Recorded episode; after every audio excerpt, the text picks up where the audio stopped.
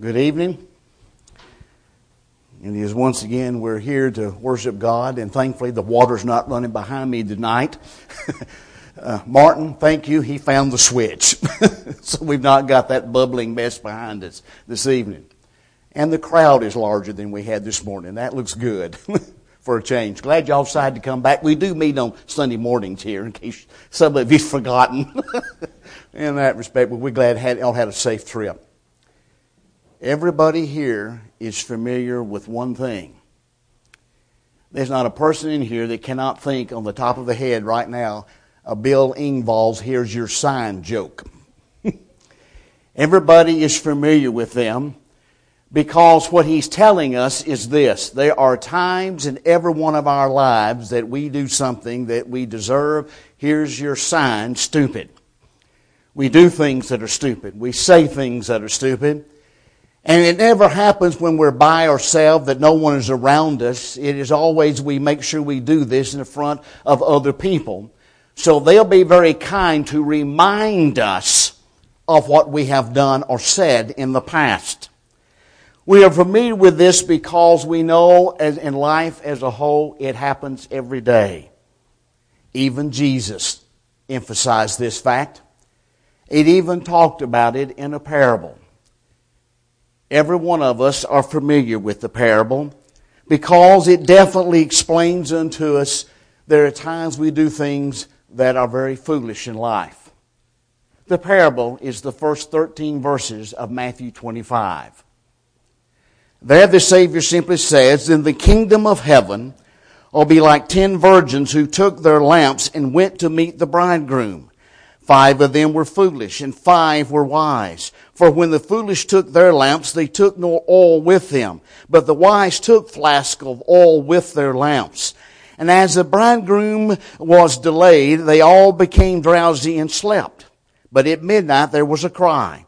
Here is the bridegroom. Come out and meet him. Then all the virgins rose and trimmed their lamps. And the foolish said to the wise, Give us some of your oil, for our lamps are going out. But the wise answered, saying, Since there is not enough for us and for you, go rather to the dealers and buy for yourselves. And while they were going to buy, the bridegroom came, and those who were ready went in with him to the marriage feast, and the door was shut. Afterwards, the other virgins came also, saying, Lord, Lord, open to us. But he answered, Truly I say to you, I do not know you. Watch therefore, for you know neither the day nor the hour. We're familiar with this parable because so many lessons have come from it. And so many lessons can continue to be taught from this as we look at even the other two that are found in this particular chapter. But as we begin looking at this, we have to be fair for a moment. And what we have to be fair about is this. When we look at all ten of the virgins as the Lord brings this parable to us, all ten of them have oil in their lamps. They're working. But we have here, as he says, ten virgins who have lamp, uh, oils in their lamp. Their lamps are working. They're ready to meet the bridegroom. They have, in their mind, they have everything they need. But then he breaks it down and says, we have five that were foolish. And he says, then we have five that we describe as being wise. So what's the difference? He says unto us, the wise are the one who, essence, then brought extra oil. In our day and time, we would say it this way. It's not like that we took a flashlight on the camping trip and didn't bring any batteries. We have a flashlight and it has batteries, but we did not bring any extra ones in case they were needed. And so that is what we start with, with that story. Talking about ten young women who were ready to meet the bridegroom. They were all prepared in their own mind of what they needed to do. But he says five were foolish. Why? For not being prepared. And if you think about it for a moment, that is true throughout all of life. The foolish of this world, as we call them, only seem to live for the moment. Live for the right now, as it were. Because in their mind, that's all we have. We have our only promise of today. Let's live today to the fullest. Why? There will be no tomorrow. Live it up for now.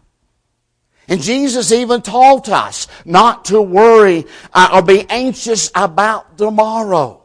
Did he not tell us in Matthew 10, 31 that God, even God who takes care of the sparrow, will he not surely take care about us? But you see there, Jesus not, is not teaching us not to be prepared. In that verse, he's teaching us not to be fearful. Not being fearful. There are too many passages that it goes on and on who reminds us day after day that we are to prepare for each day. We are to live for the day because this is all that God has promised us. And we may not even live through this day. But we can plan for tomorrow. We can look at tomorrow. We can make plans in the future because we need to. But we need to learn something, and that which we need to learn is found in James chapter 4. What did James tell us there? To you, who are going to go into such and such a city and live there, he says a year, buy and sell and get gain. And we're going to do all of this and that and have a good time for that year to make great amounts of money. And James says, wait a minute. Back up. You're forgetting something. What you're forgetting is this if the Lord wills, we will do all of these things that in our mind we have promised ourselves to do. Notice James reminds us that we have to let, ask the Lord for help, ask the Lord for guidance, ask the Lord for strength, encouragement, that we will be able to plan only for tomorrow, but when tomorrow becomes the reality that He's there with us, if the Lord will, we have planned to do these things. Again, is that not the same thing? Is uh, Christ calling the fool in the parable about the barns who turn around and says, I all had a great crop this year. It was an overabundance of crop. I'm going to store it all up, build bigger barns, tear down the old ones, and have a good time, eat, drink, and be merry. Life has been good to me. I have it all. I'm set for now. And what did the Lord call him? A fool. Why? He had planned for the day. He was all set, worried, not worried about anything. All the crops are in. I'll eat good for years. You know, if I want to share it, I'll have plenty to share. And the Lord says, You forgot about something, sir. You forgot about your soul. Forgot about your soul. Because the Lord said, Tonight, I'm taking it. if the Lord wills, we will do this or that. You see, the problem is this with too many. There's not a whole lot of difference between a fool and the foolish. The fool says in his heart, There is no God. He emphatically believes that. He sees all the proof but says, No, this was all done by evolution or whatever else he's come up with to define it. He says in his heart, there is no God. The foolish person knows there is a God, but lives as if he don't exist. In the long run, there's no difference. No difference. Because of the attitude. The fool will not take notice of the obvious. He refuses to see the obvious. The foolish person simply fails to take the notice of what's going on around them. So again, there really is no difference between a fool and a foolish person. In the end, the result is still the same. Still the same. It's in the beginning, we've all been guilty of doing, being foolish about some things we have said or done. We can all look back. We can all look back. Find an opportunity that we wasted. A time which we could have done something that we just simply let it go on by and didn't carry it out. As we look back over those times and over those things, we always wish we could have what we call a do-over to just go back again and replay that, and this time we know what to do that is right. But that's not going to happen.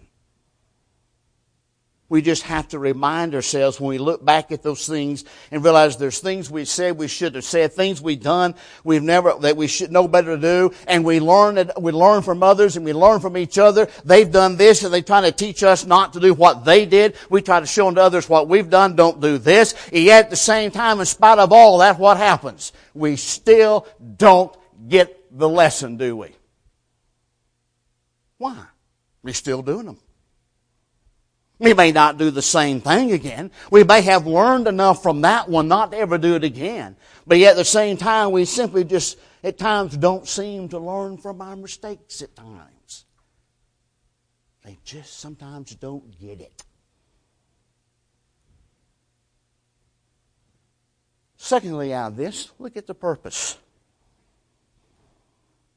The purpose of this lesson, of this parable, is found in verse 13. Watch, Christ says, therefore, for you know neither the day nor the hour when I will return.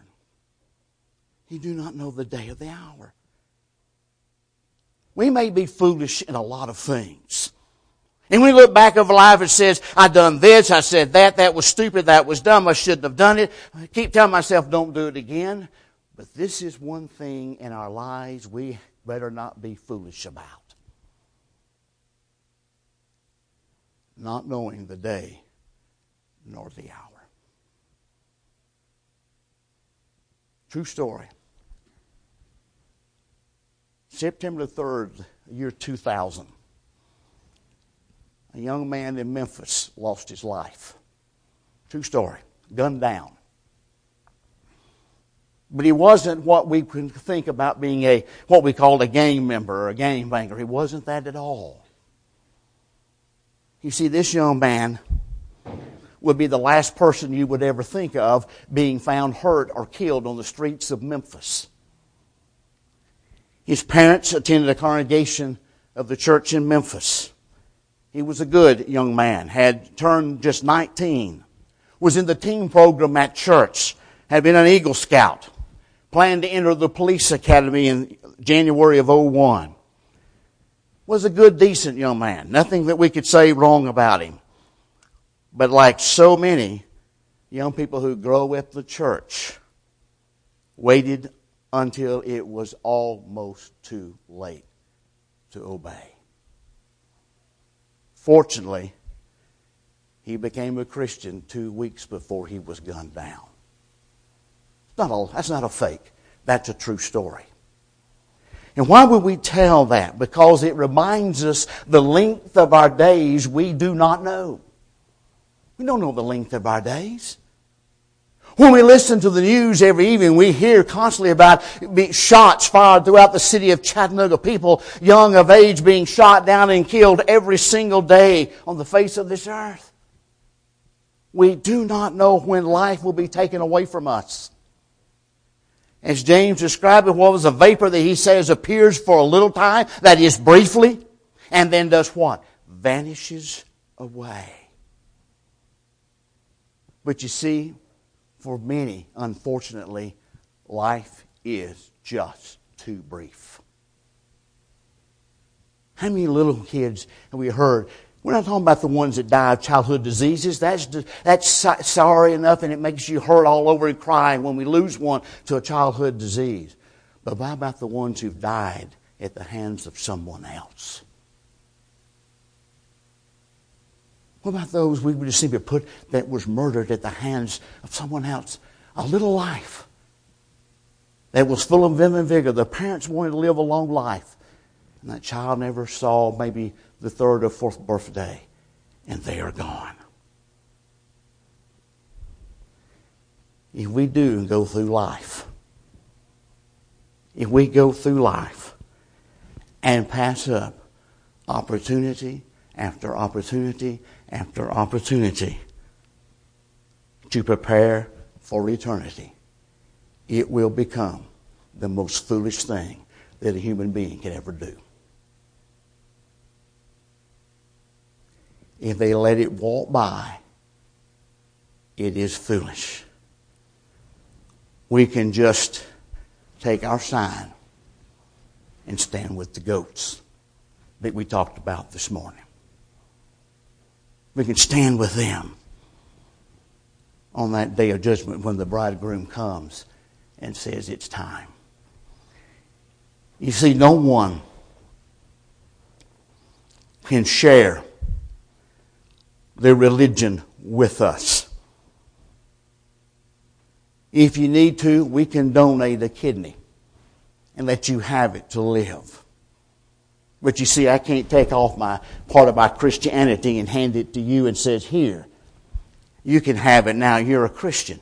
Doesn't work that way. You see, it's also the same thing in another realm that people use through the years. I can't go to heaven on the coattails of my family. So my family were a member of the church. Am I going to get the, what am I going to do the heaven on the day of judgment? Well, Lord, my family was. I'm one of the family.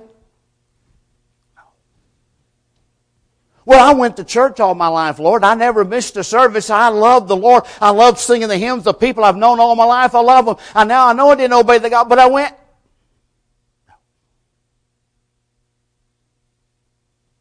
But my spouse was. They, they obeyed the gospel. They lived faith. I follow them. I love what they did. They helped me in my life. They helped me through time. No. No. Others can talk to us. Others can plead with us. They can beg us and show us how to become a child of God and how to live as one. But that choice is yours to make. It's yours to make. Others can help. They can guide. They can do whatever they need to do. But to be wise is to seize the opportunity. To be wise is to take it. Foolish is to walk away. Think about it again in the attitude of, of its pertinence to us today. We all remember TWA Flight 800. On that flight was a young couple. This is, again, not a makeup, this is true. A young couple was on that flight. Just a few hours before they boarded that plane, they had gotten married. They made their vows. They were going to love each other for all their life. They boarded that plane for a honeymoon in Europe. They were looking forward to spend these first nights together in a foreign land and enjoy it as a time of honeymoon, a time of celebrating their marriage, and they board flight TWA 800. The plane takes off. Them with a hundred others 30 minutes later, that plane explodes and falls to earth in pieces. It, is, it really happened. They really were aboard. A life that they had pledged to be together.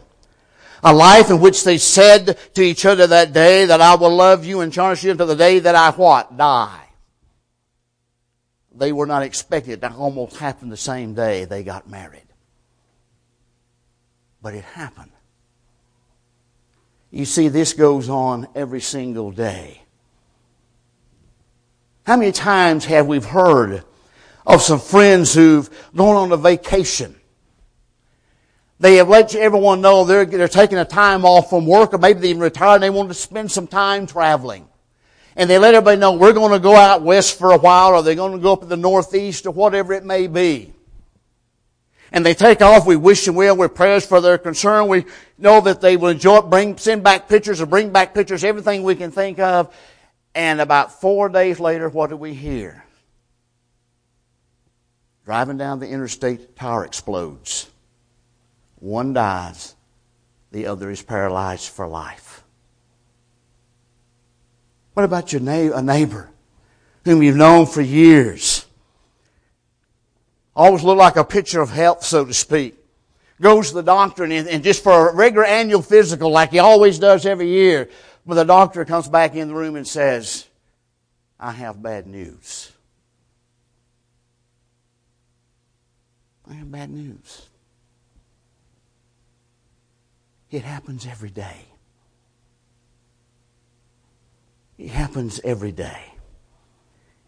There's a popular slogan that says, Life happens. Life is what happens while you're making other plans.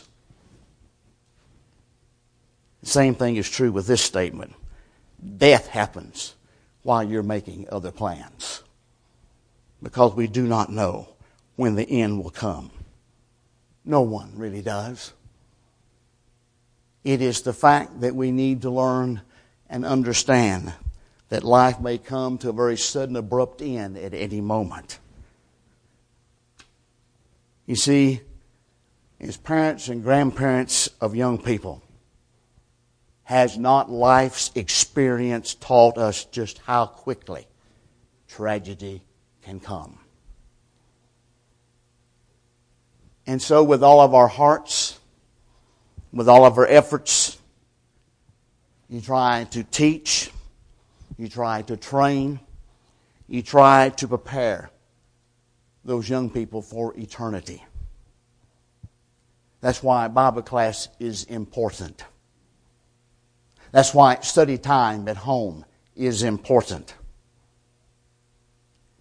As a parent and a grandparent, here's your question Do you work with your children to help them get their Bible class lessons and memorize the Bible? And I don't mean Jesus wept. Do you? Do you read the Bible with your children? Do you make sure they understand the Bible stories? About, we could go for a little one about the Jonah and the whale and so forth. Do you let them understand and tell them how that applies to our life and what the real meaning is of those stories? Do you talk to your children about God Christ and what the Bible says? Or is this is what really goes on. Homework, social life, TV, music, the iPad, the laptop, the playtime, the sports. Is that what really has the priority? Which is it? And in the process, the Bible is sort of set aside. There's an old gospel song that tells a story. And the story simply is this this individual said, I went into these people's house. I hunted and could not find a Bible. But when I found one, basically, there was dust on the Bible that old song is still being sung even today, but you still grasp its meaning, don't you? Dust on the Bible. Are we really helping our children? Are we helping ourselves to be wise, to be prepared where it really counts? Not how far they get in life in their job not how far up the corporate ladder they can go, not matter how much money they make, but are we making sure that if death comes this hour, they are ready to face the Lord in judgment? Are they the wise? Have we supplied them with what is necessary for them to face not only this life, face eternity? You see, we're right, and it is still true. We don't say this to be scary, we say it to tell the truth. We don't know when the end will come. No one knows the end of time. The Lord has not given us any signs to tell us that it's getting near. It's just not found. But another thing is also true. We really don't know the day we're going to die, do we? We just don't know. But the thing we need to be is to be ready. We have no guarantees that we'll make it home tonight. We have no guarantees that we'll wake up in the morning.